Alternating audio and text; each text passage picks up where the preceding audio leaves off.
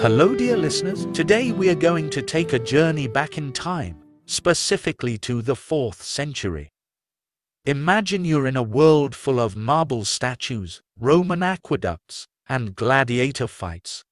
And no, we haven't landed in a new Assassin's Creed game, but in the time of Julian the Apostate. Julian who? You might be asking.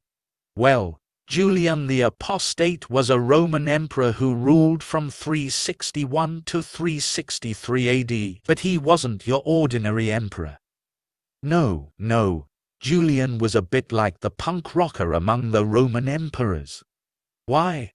Because he went against the mainstream and tried to bring the Roman Empire back to the old polytheistic gods, while everyone else was on the Christianity train.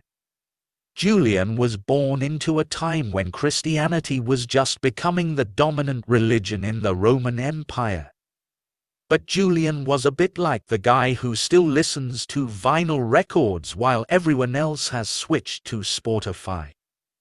He was a big fan of the old Roman gods and wanted everyone else to love them too. But before we dive too deep into history, let's talk a bit about Julian himself. Julian was a pretty smart guy. He was a philosopher, a writer, and a military strategist. Imagine that, an emperor who not only gives orders but also writes books and philosophies. He was kind of like the ancient Elon Musk, just without the tweets and the space rockets. Julian was also known for his tolerance towards other religions. While many of his predecessors tried to promote Christianity and suppress other religions, Julian believed that all religions should be equal.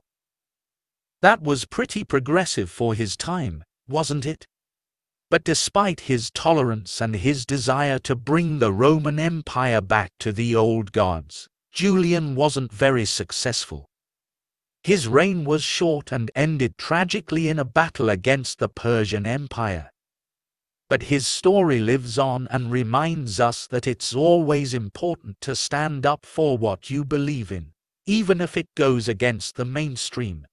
So, dear listeners, that was the story of Julian the Apostate, the punk rocker among the Roman emperors.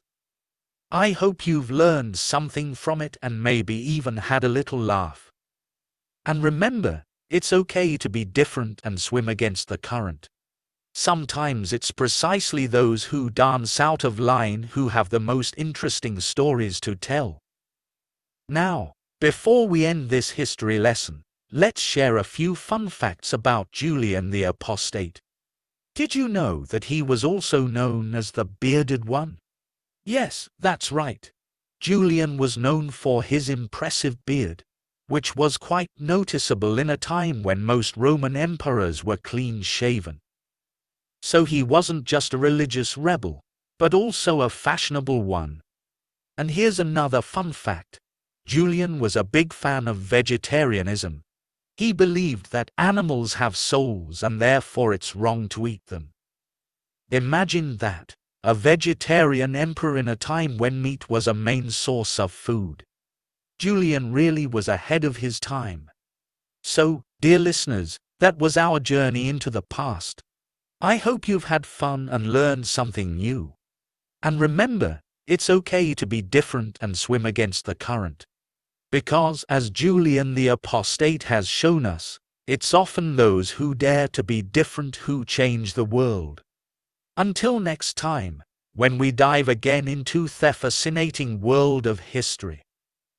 Who knows, maybe next time we'll meet an emperor who loves hip hop or a queen who skateboards. In history, anything is possible.